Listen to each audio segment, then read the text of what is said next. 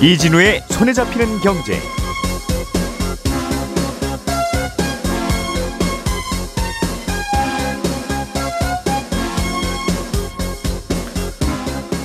안녕하십니까 이진우입니다.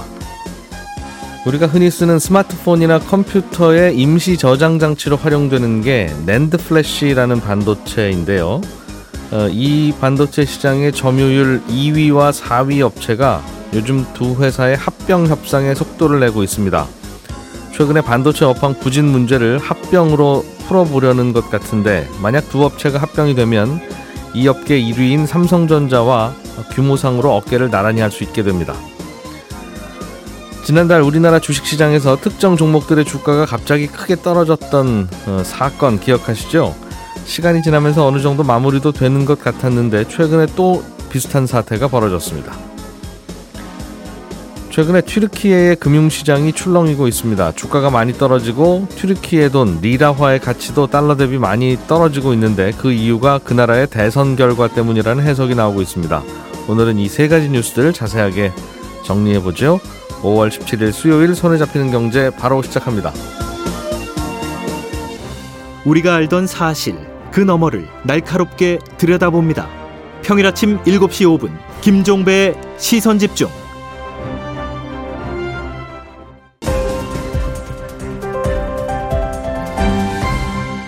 이진우의 손에 잡히는 경제.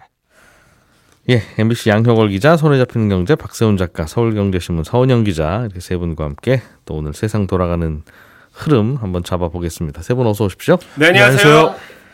아, 양효걸 기자님, 네. 일단 우리나라 사태 이야기부터 좀 해보죠. 주식시장에서 네. 어, 갑자기 어느 날 주가가 확 떨어지는 네. 음, 그런 일들이 또 또 나오는 모양이에요. 네. 지난달 24일에 이제 동시에 하한가를 보이면서 시작된 8개 종목의 폭락 사태가 있었죠. 예, 이게 주가 조작 사건으로 수사가 이어지면서 일단락 되는 듯 했었는데요. 음, 이 주식시장에서 지난주 말부터 일부 종목에서 또 연속 하한가 사태가 벌어지면서 불안감이 다시 커지고 있습니다. 음, DYPNF라는 종목은 지난주 금요일 어, 하한가를 기록한 뒤에 이번 주 초까지도 이틀 연속 급락세를 보였고요. 예, 신대양 제지의 주가도 비슷한 흐름을 보였는데 이 주가가 급락하는 건 뭐 흔히 있는 일이지만 이 문제는 지난 8개 종목의 급락과 매우 유사한 모습을 보였다는 겁니다. 음, 어떤 흐름이에요 주가가? 일단 계속해서 등장하는 게 CFD입니다. 이 차액 결제 거래, 이 CFD 계좌에서 이제 매도 물량이 쏟아져 나오면서 시작됐다는 건데요.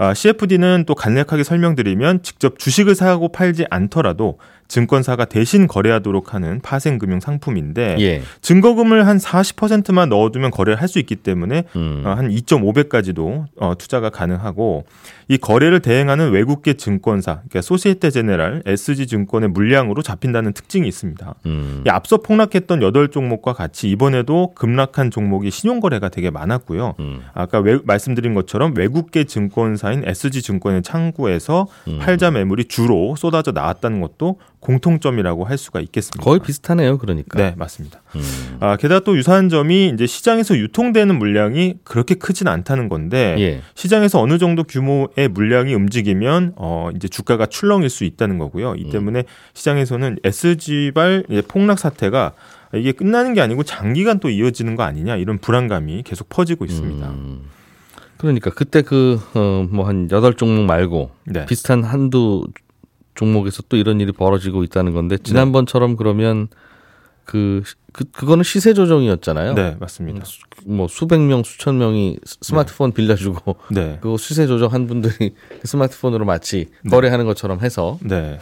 음, 그러다가 이제 갑자기 음, 물량이 나오면서 떨어졌다는 건데 이번에도 그렇다는 뜻인가요? 그렇다 그렇게 아, 봐- 보는 게 맞아요? 여러 가지 가능성이 나오고 있는데 이번에 두 종목이 하락한 거는 이제 지난번 첫 번째 하락의 여진의 형태로 좀 볼 수 있겠습니다. 그래서 CFD의 특성에서 비록되는 것으로 많이 분석이 되고 있고요. 앞서 말씀드렸듯이 이제 CFD가 40%의 증거금을 넣어 놓아야 거래를 할 수 있는데 예. 이 증거금 이하로 내려갈 경우 증권사에서 청산하면서 팔자 매물이 쏟아지는 현상이 나타나거든요. 음.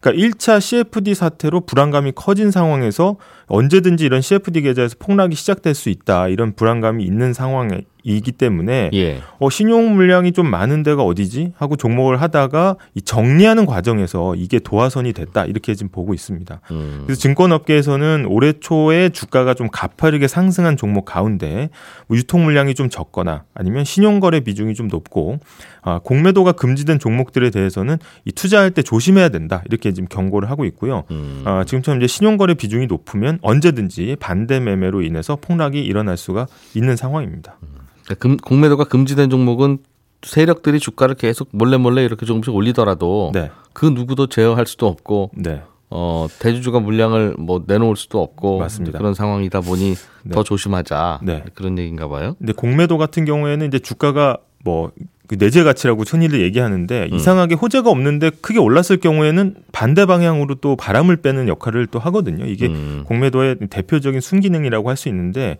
만약에 이제 공매도가 금지되면 한 방향으로 계속 오를 가능성이 큽니다. 그래서 어, 주가 조작의 어떤 대상이 된다. 그렇기 때문에 어, 공매도가 금지된 종목들은 어, 음. 각별히 좀 주의할 필요가 있다. 이렇게 경고를 내놨습니다.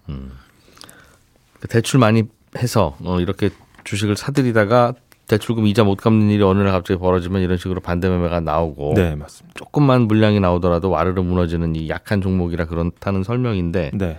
그런 건지 아니면 뒷단에서는 또 지난번처럼 비슷한 그런 그 네. 주가 조작이 있었던 건지는 조사를 해봐야 되는 조사를 거군요. 해봐야지 알 수 있는 겁니다. 음, 네. 뒤숭숭하네요 이것저것. 네. 음. 일단 증시도 불안해지고 있는데 이 예. CFD 관련된 증권사들도 이번 사태로 큰 손실이 예상되고 있습니다. 그래서 금융감독원에 따르면 지난 3월 말 기준으로 보면 이 CFD 거래를 제공하는 증권사가 총 13곳 정도 되거든요. 음. 근데 거래 잔액 규모가 제법 큽니다. 그래서 2조 7천억 원이 넘습니다. 그래서 이 가운데 얼마나 그러면 이번 사태로 손실이 잡힐지는 아직은 알 수 없고요. 예. 일단 작전 세력의 표적이 된 종목의 주가가 폭락해서 이 반대 매매가 이루어지고 여기서 손실 이 발생하면 일단은 외국계 증권사인 SG 증권사 등이 우선 냅니다. 그다음에 국내 증권사가 이걸 갚아주게 되고요. 음. 나중에 개인 투자자한테 이 그 돈을 증권사가 받는 방식으로 진행이 되는데 음. 원래는 이제 이렇게 손실이 크게 나면 좀 시간을 두고 천천히 좀 나눠서 갚는 것도 허용을 해주거든요. 뭐 어쩔 수 투자. 없으니까요. 네. 음. 그렇기 때문에 지금 따라서 정확한 피해 규모를 바로 산정하기는 좀 어렵다. 그래서 시간이 지나봐야 알 수 있고 음. 어, 금융투자업계 예상은 이번 이제 폭락으로 증권사들이 떠안게 될 미수채권, 그러니까 받아야 할 빚이 수백억 원대에서 최대 수천억 원에 달할 것으로 일단 보고 있습니다. 그래서 음. 각 증권사들이 사실 서로 자사의 손실은 얼마 안 된다, 우리 회사 손실은 얼마 안 된다면서 이제 진화를 하고 있는 상황이긴 합니다. 그래서 음. 아, 구체적인 손실은 2분기 실적이 나와야 확인이 가능할 것 같다 이런 예상이 나오고 있습니다. 이게 결국은 증권사 돈을 개인한테 빌려줘서 거래하도록 하는 거니까. 네, 맞습니다. 문제가 생기면 맨 앞단에 실무하던 증권인 SG 증권이 문제가 될 것 같지만 실제로는 이 SG 증권은 우리나라 증권사 심부름한 거고. 네, 대행만 해준 거죠. 그럼 우리나라 증권사들이 갚아야 되죠. 네, 맞습니다. 만약 우리나라 증권사들이 나 돈 없어요 그러면 어쩔 수 없지만 그럴 리까지는 없으니까 네, SG 증권은 발 뻗고 잡는 자는 건데 거기는 아무 문제가 없습니다. 문제는 이제 우리나라 증권사들이 이걸 이제 개인 투자자들 CFD 투자를 한 분들한테도 또 다시 받아내야 되는 건데 네, 그거는 잘 안 될 가능성이 높다는 거죠. 네. 업계에서는 이번 손실을 증권사들이 온전하게 회수하기는 어려울 것으로 일단 보고 있고요. 음. 아, 최근에 근데 신용평가사 한 신용평가사 보고서에 따르면 뭐 이 CFD 손실 때문에 증권사 자체가 휘청거릴 정도는 아닐 것이다 이렇게 판단이 나왔습니다. 다만 예. 이 간접적인 피해를 걱정하는 목소리가 나오고 있는데 이 CFD와 관련이 없는 증권사라 할지라도 만약에 이번 사태로 주가가 급락한 종목에 대해서 돈을 빌려줬다거나 신용융자를 빌려줬다거나 이 종목에 투자한 사람들한테 어이 담보로 이 주식을 잡았 잡았다면 이 가치가 떨어지면서 일단 손실이 어, 간접적으로 확산이 될 수 있습니다. 결국은 이분들 재산들 다 경매로 넘기고 그래야 되는데 네. 모르겠어요. 부동산 부동산 시장에는 영향 안 줄지 모르겠습니다. 네. 결국은 그렇게 해서 재산을 결국은 팔아야 될 텐데 네.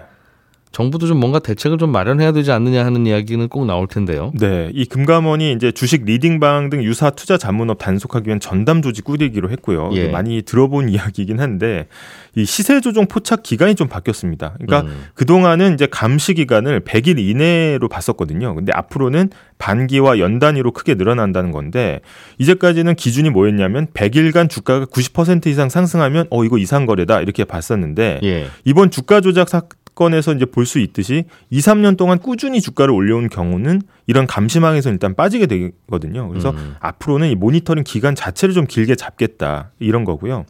어, 또 이제 매매 패턴만 비슷해도 앞으로는 일단 주가 조작 가능성이 있다고 보고 따져보기로 했습니다. 이전에는 이 거래 발생 지역이 너무 이렇게 집중돼 있다거나 비슷한 경우를 추적을 했었는데 그러니까 거래가 많은데 이 친구들 다 같은 사무실에서 했네. 네 그렇죠. 불러다 조사 좀 해봐요. 하면 네. 바로 잡히는 건데. 네. 이번 주가 조작 사건에서는 이런 걸 피하기 위해서 투자자 집이나 사무실 근처로 가서 모바일 대행 거래를 했다는 것 때, 때문에 안 잡혔거든요. 음, 그래서 진짜 스마트폰을 들고 여기저기 흩어져서 했다는 거죠. 네, 그 투자자의 이 주소지 근처로 음. 가서 했다는 거기 때문에 어 이러면 또 안 잡히기 때문에 감시망을 앞으로는 더 촘촘하게 한다는 겁니다. 그래서 과거 한 10년 동안 데이터를 또 살필 수 있는 어, 새로운 시장 감시 시스템을 이제 내놓는다는 건데 이게 하반기 중에 아, 나올 것으로 예상이 됩니다. 빨리 나와야 되긴 하는데 긴 기간 동안 그럼 주가가 90% 이상 오른 걸로 보자라고 하면 종목들이 뭐 수백 수천 개 나올 거고 네. 그 근, 각자 집 근처에서 한 거를 어떻게 잡겠어요? 네. 그- 그거는 컴퓨터로 백날 들여다봐도 모르는 건데. 일단 뭐 약간 저인망식으로 좀 범위를 넓게 잡는다는 어 이제 이야기인 것 같습니다. 그렇게요. 네, 서은영 기자님. 네. 요즘 그 반도체 시장에서 벌어지고 있는 뉴스는 최근에 반도체 시장의 뉴스는 굉장히 불황이다. 네. 이게 1번 뉴스고. 네. 어, 그리고 NAND flash 시장 의 주요 플레이어들끼리 합병 논의가 되고 있다. 뭐 이런 네. 소식이 또 있나 봐요. 네, 맞습니다. 이 세계 NAND flash 시장 2위인 일본 키옥시아와 4위 미국 웨스턴 디지털의 합병 논의가 급물살 타고 있다. 이런 외신 보도가 나온 건데요. 어, NAND flash라는 건 앞서서 좀 설명해 주셨습니다만 스마트폰 PC에 이제 필수적으로 들어가는 기억 장치입니다. 그 예. 디램도 많이 들어보셨을 텐데 디램과 다르게 이제 전원이 꺼져도 데이터를 저장할 수 있어서 요즘은 뭐 사실 스마트 기기라고 할 수 있는 뭐 차도 요즘 스마트 기기, 뭐 가구도 스마트 뭐 이렇게 많이들 바뀌잖아요. 이런 예. 것들에 거의 필수적으로 들어간다고 생각하시면 될 것 같아요. 근데 이 키옥시아와 웨스턴 디지털이 합병을 추진을 한다는 거는 사실 뭐 아주 새로운 뉴스는 아니었는데 이게 사실 꽤나 오래된 일입니다. 2년 전에도 합병 추진했다가 이제 가격차 등등 뭐 여러 가지 이유로 해서 무산이 됐다가 이번 논의가 이제 한 지난 1월 정도부터 재개가 된 건데요. 어, 구체적인 지분 구조까지 보도되고 있는 걸 보면 어, 이번에는 좀 꽤나 논의가 좀 진척이 꽤 됐다. 이렇게 예. 보입니다. 어, 두 회사 합병 얘기에 주목할 수밖에 없는 건 우리나라가 세계 NAND flash 시장의 절반을 점유하는 낸드 강국이잖아요. 그래서 1, 위 3위가 우리나라 네. 맞습니다. 근데 네. 2위, 4위가 요즘 합칠까 말까 얘기하고 그렇습니다. 있다는. 예. 그래서 이 두 회사가 합병하면 이제 점유율이 뭐 시장 조사 업체마다 좀 수치가 조금씩 다르긴 한데 뭐 32%, 36%뭐 이렇게까지 올라가면서 음. 이 랜드 시장 지각 변동이 일어날 것이다 이런 예상이 나오는 겁니다. 근데 합병 회사 지금 합병 회사가 나오게 된다면 삼성전 자가 1위 회사인데요. 예. 1위사랑 지금 거의 맞먹는 수준이거든요. 삼성전자가 33% 정도 시장 점유율을 차지하고 있는데 2위, 4위 네. 합치면 네, 이, 이제 이, 이 사가 합치게 되면은 거의 맞먹거나 음. 넘어설 가능성도 있는 거예요. 그래서 이제 본격적인 1위 다툼이 이제 벌어질 가능성이 높다는 점. 그리고 이제 SK 하이닉스 같은 경우에는 보통 한 18% 정도 점유율 차지한다고 얘기하는데 음. 그러면 1, 2위사와 꽤나 격차가 벌어진 3위사로 만년 3위사가 될 가능성도 있는 겁니다. 하이닉스는 네. 음. 2위, 4위가 이렇게 또 합치려고 하는 거는 계기는 혹은 목적은 뭡니까? 어려울수록 뭉치자라는 게 아닐까 싶은데요. 두 회사 이제 합병 논의가 급물살 탄 게 반도체 업계 불황 탓이 큽니다.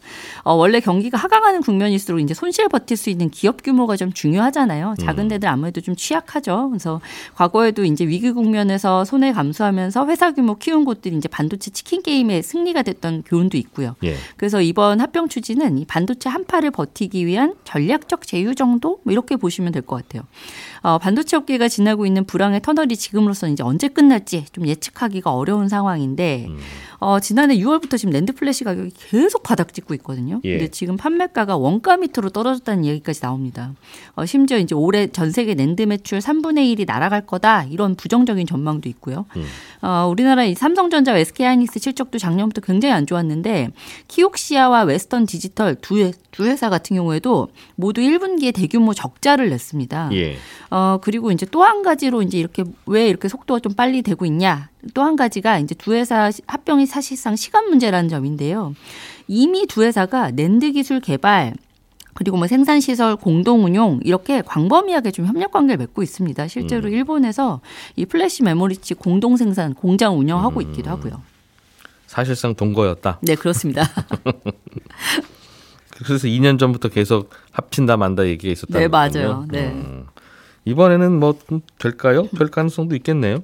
네, 될 가능성도 음. 있고 안될 가능성도 있는데 안 될 가능성 얘기가 사실 좀 더 많이 나오고 있긴 해요. 음. 일단은 이제 두 회사가 합병하려면 주주 승인부터 받아야 되지 않겠습니까? 근데 예. 이 키옥시아가 이제 원래는 도시바 메모리 사업부예요. 음흠. 여기 이제 도시바가 2017년에 이제 굉장히 경영 상황이 어려워지면서 시장에 이제 메모리 사업부를 내놨고 2018년에 이제 사모투자 펀드 회사인 베인 캐피털 주도로 해서 음. 한미일 투자 컨소시엄이 결성이 됩니다. 그래서 여기에서 이제 컨소시엄에서 인수를 한 건데 아, 주인이 한미일 연합군이에요. 다? 그렇습니다. 음. 그런데 여기에 누가 들어가 있냐? 한국이 누가 들어가 있냐? 봤더니 우리나라 이제 SK 하이닉스가 들어가 있습니다. 그래서 예. 키옥시아 이제 전환 사채까지 포함해서 총 주식 4조 원어치 정도 들고 있는데 아, 하이닉스가 이- 네 그렇습니다. 그래요? 그래서 이 음. 전환 사채까지 이제 보통주로 전환을 하면 지분율이 거의 40% 정도 되거든요. SK 하이닉스가. 하이닉스가 반대하면 이 결혼 못 하네요. 그렇습니다. 그러니까 예. 딱 봤을 때 이제 계산기 두드려 봤을 때 어, 너희들 합치는 거 마음에 안 들어 라고는 음. 결론이 나오면 뭐 반대할 수 있는 거죠. 그래서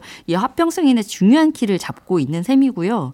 문제는 이게 또 끝이 아닙니다. 이 양가 부모님 허락받아야 결혼이 성사되지 않습니까? 우리 음흠. 우리나라 얘기인지 모르겠습니다만. 음. 근데 주요국 기업 결합 승인이라는 이제 중요한 절차가 남아 있죠. 그래서 지금 반도체는 뭐 저희가 여- 저희 뭐 손경제에서도 여러 번 뭐 뉴스를 다뤘지만 미국, 중국 경쟁 지금 치열하게 다투고 음. 있고 각국이 지금 반도체 산업 육성하겠다고 막 다 혈안 이잖아요. 근데 예.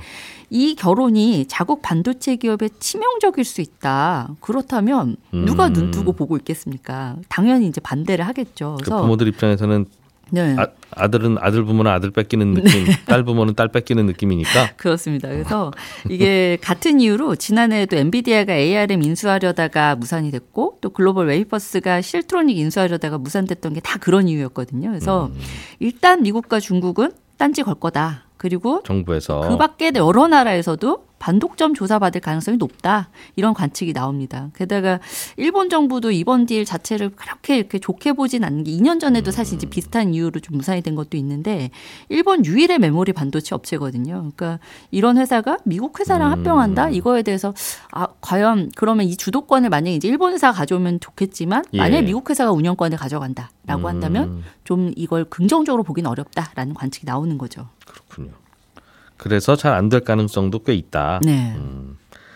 만약 두 회사가 합병을 하면 말씀하신 대로 음. 이 2위, 4위가 합병하면 1, 1위, 3위한테 뭐 크게 좋을 건지는 잘 모르겠고 네. 다만 또 플레이어가 그럼 4개에서 3개로 주는 거니까 음, 네. 경쟁이 덜 치열해지면 가격이 다 올라서 그냥 셋 다 기분 좋은 상황이 벌어질 수도 있을 것 같고. 네, 정확한 말씀이십니다. 음. 두 가지 관측 다 굉장히 이제 힘을 실어서 거의 비, 대등하게 좀 나오는 것 같아요. 그래서 일단 우리 입장에서는 뭐 20년 동안 물론 이제 이 랜드 시장 같은 경우에는 시장 플레이어들의 격차가 아주 크진 않습니다만 디램만큼이나 예. 어 20년간 그래도 삼성전자가 부동의 1위였단 말이죠. 근데 삼성전자랑 어깨를 나란히 하는 랜드 플래시 업체가 탄생한다? 그럼 좀 불안하죠. 아무래도 음. 반가울 리가 없는 뉴스긴 합니다. 그런데 좀 이제 어떤 식으로는 좀 지금 말씀하신 것처럼 과점 체제가 구축이 되면 오히려 뭐 그렇게 나쁜 게 없을 수도 있어라는 관측도 나오는 거예요. 그러니까 지금 이제 디램 시장 같은 경우에는 보통 Big3 중심으로 돌아간다고 하잖아요. 그래서 거의 이제 과점 체제로 해서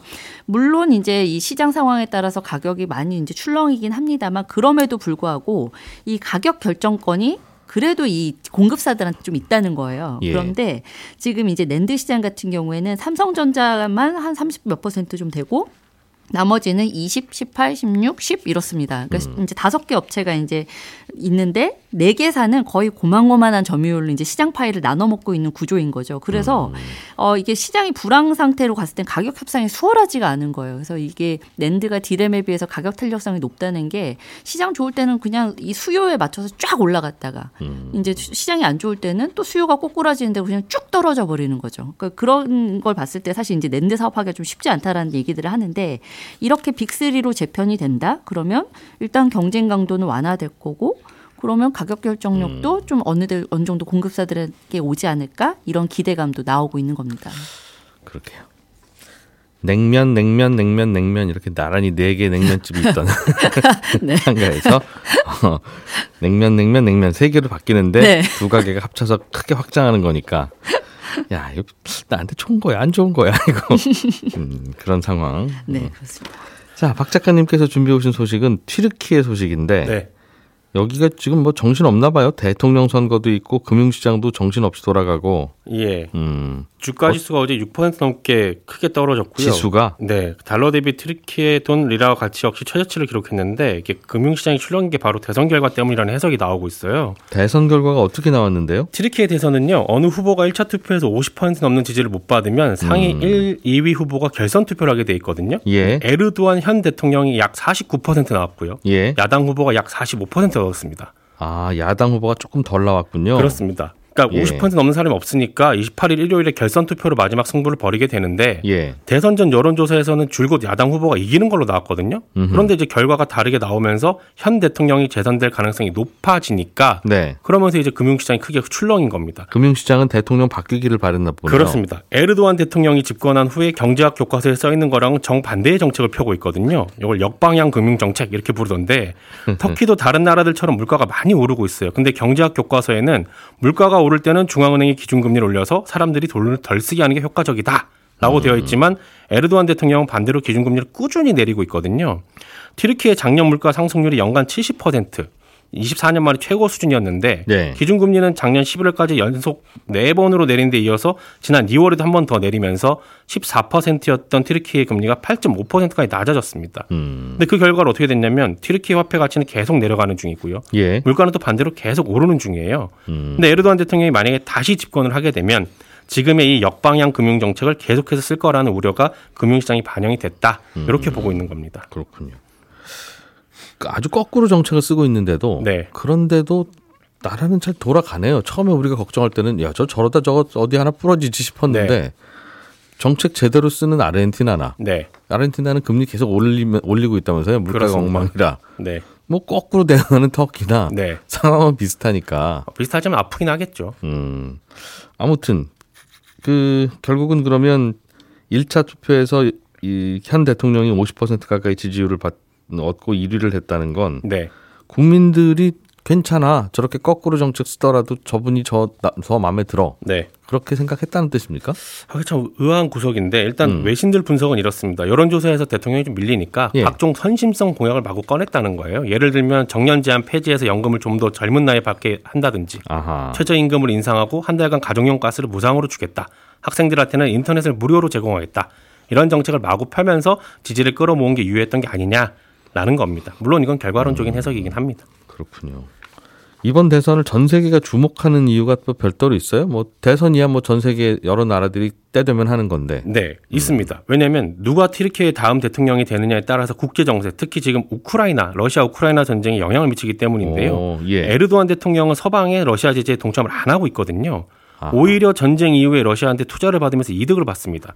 러시아산 원유를 헐값에 사들였고요. 음. 또 튀르키에 처음 들어서는 원자력 발전소 역시 러시아가 지어주고 있어요. 예. 반면에 야당 후보는 현 대통령의 외교 정책과는 정반대의 길을 걷겠다고 하니까 아 미국 편이다 야당 후보는. 그렇습니다. 미국하고 음. 서방에서는 현 대통령이 아닌 야당 후보가 대통령이 되길 바라고 있을 거고 예. 러시아에서는 현 대통령이 재선이 되길 바라고 있을 겁니다. 이야. 그래서 이번 대선을 전 세계가 관심 있게 보고 있는 겁니다. 음 그래서 대선이 관심이군요. 네.